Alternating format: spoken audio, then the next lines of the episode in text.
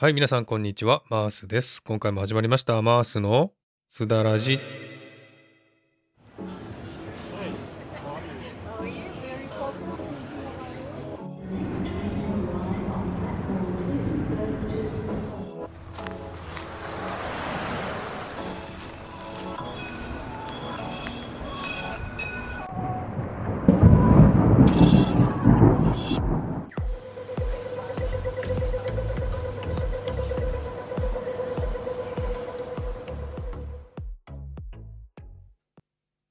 はい、今回も始まりました。マースのすだらじですけども、このマースのすだらじはですね、一つのテーマに沿って台本なしのフリートークをするというコーナーです。気になったこと、考えてること、人生のこと、ちょっと重いテーマなど、その時その時にピンときた話ができたらいいなというコーナーです。すだは韓国語でおしゃべり、ラジはラジオ、おしゃべりラジオという感じで話していければなというふうに思っております。今回もよろしくお願いいたします。はい。で、今回のですね、お話なんですが、人生にはステージがあるというお話をしたいと思います。これはですね、人生には一つ一つの環境があって、そこにおいて乗り越えるべきものがあって、それを乗り越えてステージをどんどんどんどん上がっていくというお話なんですけれども、今日もですね、人生のお話したいと思います。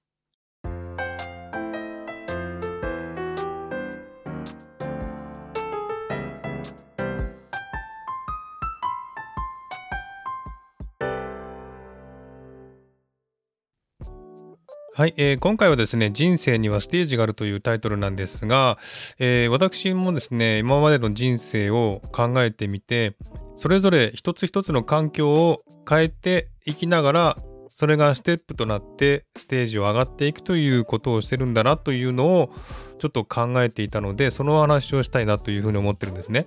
で皆さんも、えーそれぞれのね、えー時代そのそれぞれのその環境でいろんなことをね乗り越えていきながらステージを上がっていってると思うんですけども、えー私はですね、まあ、大雑把に言えばまずまあ学生時代そしてその後ね私韓国に行ったんですね。で韓国の3年間時代そしてその後にオーストラリアに来てオーストラリアでの生活20年以上の生活。こういった3つのパターンに分かれると思うんですよ。でそれぞれの時代によってやっぱりあのそれぞれやるべきこととか課題とかがあってそれをまあこなして乗り越えていくという感じで今まで生きてきたなということを思うんですね。でなぜこんな考え方したかというとですね最近あの、まあ、白長さんとのコラボをねやってるんですがよくあの人生のこととか静止観ですかね。そういったものをお話しした時にですねやっぱり自分の人生ってどうだったのかなっていうのをちょっと考えてみたんですよ。えそしたらですねやっぱりまああの自分の人生過去を振り返ってみると大まかに言ってこの3つの時代があってそれぞれの時代でそれぞれの課題を乗り越えてきたんだなというのをちょっとねいろいろと思ったのでそれをお話ししたいなと思っています。でやっぱりね人間っていうのはそれぞれ環境が変わったりして人生のステージが変わったりするんですよね。その環境が変わったことによってそこにおいてまた新しい課題が来てそれを乗り越えるということをいろいろしてきたんだと思います。で私のね大まかに言って3つの時代を分けてみると学生時代ですね、まあ、大学時代までの学生時代えーこのまあ、えー、何年間ですかね大学までの時間なんですけどもこの時間は本当にまあ大変だったといえば大変だったんですね。まあ、この頃は全然自我とか芽生えるのも、え遅かった方なので自分の人生とか考えてることもなかったですしうん嫌なことはねたくさんあったんですけどなぜこんな嫌なことをしなければいけないかとかそういうことも考えず考えられなくてなぜこんなことが起きるのかということも考えられなくてただただもう本当に必死で生きてきたという時代でしたね。うんもちろん楽しいこともありましたけどもそれでもねうんちょっと悲しいこと辛いことの方が多かったかなっていう感じがします。で何が辛かったかというとまあうん今まで何回か言いましたけれども、まあ、いじめにあったことでしょうかね。あとは家庭環境でしょうかね。親が過干渉だったんですね。結構いろんなことを言ってきたりとか干渉してきたのでそれがだんだん嫌になってきたっていうのも一つの原因でで大学に行ったらですね一人暮らしを始めたということで一人暮らしを始めて一人に生活一人で生活するようになって本当にあの自由っていうものを感じたというか誰にも邪魔されない誰にも干渉されないこの人生っていうのを感じたっていうかそこから多分私の人生も開けてきたって言っちゃ変ですけどもうん変わってきたなと思うんですよね。やっぱり大学に入ったということそして一人暮らしをしてしたっていうことえー、全てね新しいことばかりで今まで自分の実家のある地元で高校時代まで過ごしてたのでそこから抜けて東京にね引っ越してそしてまあ大学ですよね大学に行ってそして自分で生活費もね稼がないといけないのでアルバイトしながら生活してたでそこで出会った人がねやっぱり、うん、運命的な出会いだなと思ったんですよ。えっと、まあ、アルバイトをしていたんですね。渋谷でアルバイトをしていたんですが、そこでアルバイトしてた時のアルバイト先の人がすごくいい人で、すごくね、いい環境だったんですよ。で、もう働きやすくて、えー、面白い人で、で、仕事終わって、仕事はね、終わるのがだいたいまあ夜9時とかなんで、その後にみんなでね、じゃあこれからボーリング行こうかっていうことでね、ボーリング行って楽しんだりとかね、飲み会とかもあったりですね。で、まあ、いやいや言ってたんじゃなくて、本当に楽しいから行けたっていうね、えー、そういう時代でした。だから本当にあの、ここの大学時代が一番私は思い出に残ってる時代なんですよ。自分の人生で一番、えー、戻りたい時期ってこの時期だなと思うんですよね。その高校時代までがすごくうん大変だったのでやっぱり大学に入ってね一人暮らしして自分で生活してみて自分でアルバイトしてみてそして人生がガラッと変わったという時代なんですね。で大学時代はそうだったんですけども、それまではどういう子供だったかっていうと、本当にあの、自家、自分はね、自我に目覚めるのが遅かった方なので、うん、中学時代までは本当にあの、何も自分でできなかったっていうか、何も自分で改善できなかったっていうか、そういう子供だったんですよ。だから与えられた環境で、えー、行かなければいけない学校に行って、いやいや行ったわけじゃないんですもんね。本当に行かなければいけないから行ったっていう感じで、で、勉強も、まあ、嫌いではなかったので、勉強もしてっていう感じでやっていたんですが、やっぱりね、中学まではいじめにあってまして、本当につらかったなと思うんですよ。で、まあ、辛かったとは思うんですけれども、そこから脱しようとか、どうしたらいいのかなとかっていう考えも浮かばずに、ただただそういう環境を受け入れていたという時代だったんですね。ですので、まあ、中学時代までは本当に、えー、嫌だなと思いながらも、どうしたらいいかわからないっていうかね、えー、ただただその環境にいたという感じの時代でした。そして、やっぱりね、中学までのその環境は嫌だったので、高校に入ったら俺は変わるんだっていうふうに思ったんですよ。そして高校に行ったら、本当にガラッと変わりましたね。もう地元の高校だったんですけども、他の地方の方からね、来る人もいてですね、えそういった人と出会って、学校のね、クラスの生徒もですね、高校入ったら全然違う人になりまして、そこから自分がね、高校に入ったら変わるんだっっていう思いからですね、えー、自分の環境、自分の高校生活もね、すごくガラッと変わって、すごく良くなったんですよね。だからやっぱりそのところからでしょうかね、やっぱり自分の人生っていうのは自分で決めた通りになるんだっていうのを薄々感じてきたと思うんですよ。で、それで大学に入って、そして自分で生活してみて、またね、人生が変わってっていう、だんだんこうね、学生時代は暗い時代からだんだん明るくなってきて開けてきたっていう感じの時代でしょうかね。うん。そんな学生時代でした。はい、それからですね、その後、大学を卒業してから私は韓国に3年間行ったんですね。これは韓国語を勉強したいからという思いで行ったんですけれども、まあ、あの、どっちかっていうとね、大学時代、まあ、就活とかしなければいけないんですけども、就活が嫌だったし、やり方もわかんなかったし、やりたくないなと思ったんですよね。だから就活はほとんどしてなかったんです。ですので、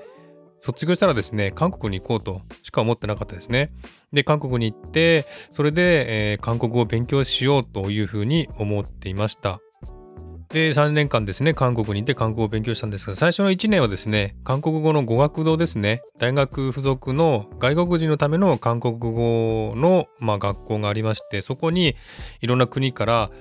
えー、韓国に来た人、それから帰国子女ね、まあ、韓国人なんですけども、海外で生まれて、韓国に戻ってきて、韓国語を勉強してる人とか、そういった人が集まって韓国語を勉強するとこだったんですね。で、そこで1年間勉強して、みっちり勉強して、そこでもう1年間勉強しただけで、韓国語はもうペラペラになりました。韓国行く前ですね、自分で勉強して、書くことと、あと読むことだけはできたんですね。で、読んでも読めても意味がわからないという状態で行ったんですけども、えー、そこからね、えー、韓国に行って勉強したんですけども、1年間勉強しただけでそこからね、あの喋れるようになりまして、で2年目、3年目はですね、日本語を教えながら韓国語を勉強してたという感じでしょうかね。えそれでもう本当に韓国の力がついて、日本人なんだけど、韓国語喋ってると韓国人だって言われたぐらいすごくね、まあ、発音もうまかったんですが、もう今はね、全然喋れなくなっちゃったんで、その頃のうまさっていうのはもうないんですけれども、うん、本当にね、あの、それは自信につながりましたね。うん、韓国語を喋れるんだっていうことで、韓国人と交流できるんだっていうことで、あの、英語でね、韓国人と交流するんじゃなくて、韓国語で韓国人と交流することによって、本当にあの、韓国人の、まあ、情とかね、そういう情の深さとか、あとはそういう気持ちとかがね、直接やっぱり韓国語だから伝わってくるんですよ。それがすごくね、あの、まあ、勉強になったなっていうか、初めて日本人以外の人と交流して、まあその海外の人のその考え方が伝わってきた。特にですねやっぱり日程時代っていうのがね韓国にあったんですよ。日本日本人が韓国を併合して日本語教育させたりですね。韓国語を喋れなく喋れなくしたりですね。そういうことがあったために日本人を恨んでる韓国人もいたんですね。でそういった人の話も聞いたんですよ。やっぱりそれは私は経験してないし、私そんな考えはないですけれども、それをされた韓国人は、やっぱりすごく傷ついてるんだろうなっていうのをすごく分かってですね、それは一つ大きな勉強になりましたね。はい、それでですね、そういった感じで3年間韓国にいたことによって、まあ、世界が広がったんですよね。日本国内だけで日本人と接する環境ではなく、韓国人とね、韓国に行って韓国人と接してまた韓国の事情とか背景とかそういった人とかですね文化とかそういったものに触れてすごくねまあ韓国を愛したっていう期間が3年間でした。ですので日本にいたら絶対味わえなかったそういった韓国人の心情とか、えー、そういった考え方とかえ、もちろん親日派もいましたんでねそういった人の考え方とかそういったものに触れて一気に世界が広がったなという感じがしました。はい、それからですね、その後、韓国から日本に帰って、その後、オーストラリアに来たんですね。で、今まで、まあ、20年以上住んでるんですけれども、まあ、やっぱり運命なんでしょうかね、韓国で、えー、まあ、今のね、妻と出会ったんですよ。そこで、えー、私は英語を勉強したいと前から思っていたので、じゃあ、英語を勉強しに、オーストラリアに行くかということで、まあ、妻のね、親戚がここに住んでたのでね、オーストラリアに住んでたので、じゃあそこに行こうかということで、誰もいないとこに行くよりもいいと思ったし、あとあの、アメリカだとね、やっぱり怖いですし、ちょっと危険な国かなと思ったので、オーストラリアを選んだわけです。ですので私がね、オーストラリアに来たのは、オーストラリアに来たいからとかね、憧れたとか、そういったことじゃなくて、偶然でしょうかね。まあ偶然といえば偶然なんですけども、えー、来たんですよね。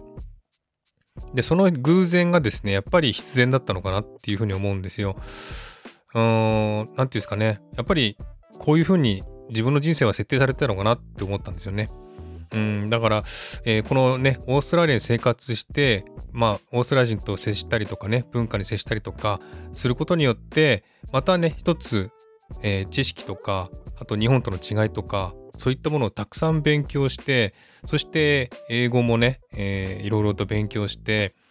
うん、今三角語を喋るっていうことになったのも、もうここにオーストラリアに来たおかげであるし、うん、そうですね。本当にあの、なんかステップを踏んでるなっていうふうに自分の人生を振り返って思うんですよ。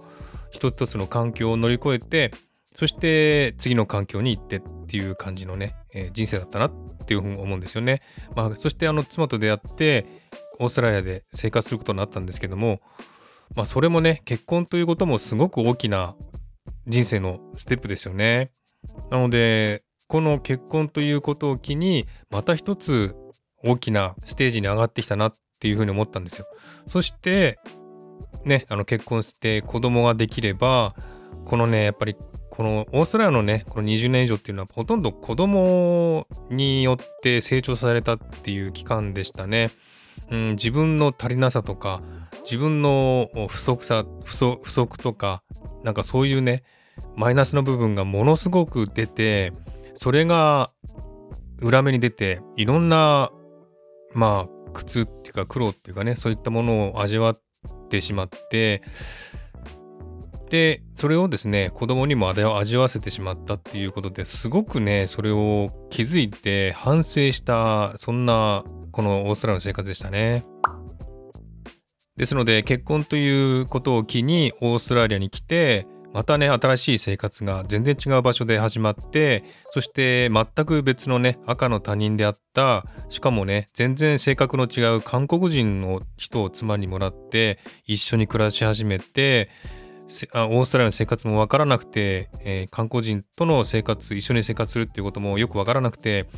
いろんな迷いを感じながらもそれでも乗り越えてきたっていうそのオーストラリアの、えー、生活でした。そしてその後子供はできて子供に対する自分の態度をものすごく反省するようになって、えー、自分の不足さですね。不足とか足りなさとか、え、まだ幼稚なこととか、そういったことをものすごく勉強させられて、ものすごく反省して、またそこで一つ成長したなっていうふうに思ったんですよ。だから本当にあの、振り返ってみると、学生時代、そして韓国時代、そしてオーストラリア時代っていうのを3つ考えてみると、それぞれのステップがあって、それぞれ開けてきたな、自分のことが、自分の運勢がだんだん開けてきたなっていうことをね、感じているんですね。そんな感じで自分の人生を振り返ってみると本当にステップアップしてるなっていうのを感じていて特にオーストラリアでは本当にあの大きなね、えー、成長があったなっていうのを感じて学生時代と今では全然違う自分になってるなっていうのを感じています。えー、ですのでね本当にあの自分は学生時代何もわからなかった。何もわからないけど生きていかなければいけないっていう思いであった。そんな学生時代。そして韓国に行っていろんな人と触れて韓国人と触れてまあ気持ちとかね考え方が広がってその後オーストラリアに来てまたさらに違う環境で生活してそして家族ができてそしてさらに自分の成長ができたっていう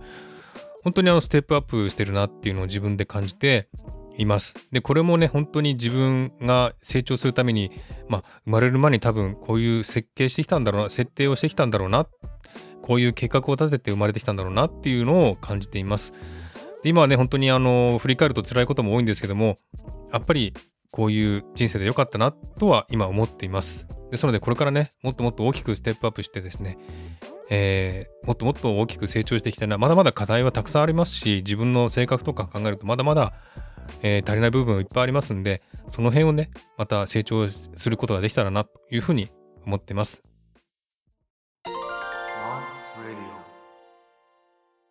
ということで皆さんの人生はいかがでしょうかね？ご自身の人生を振り返ってみて、ステップアップできたなとか、これが足りなかったなとか思ったらですね、今からでも遅くないのでね、成長することを願っております。はい、ということで今回のスタラジは、人生にはステージがあるというお話をしました。いかがでしたでしょうか？はい、ということで今回はこの辺で終わりにしたいと思います。ではまた次回お会いしましょう。お相手はマースでした。Have a good weekend.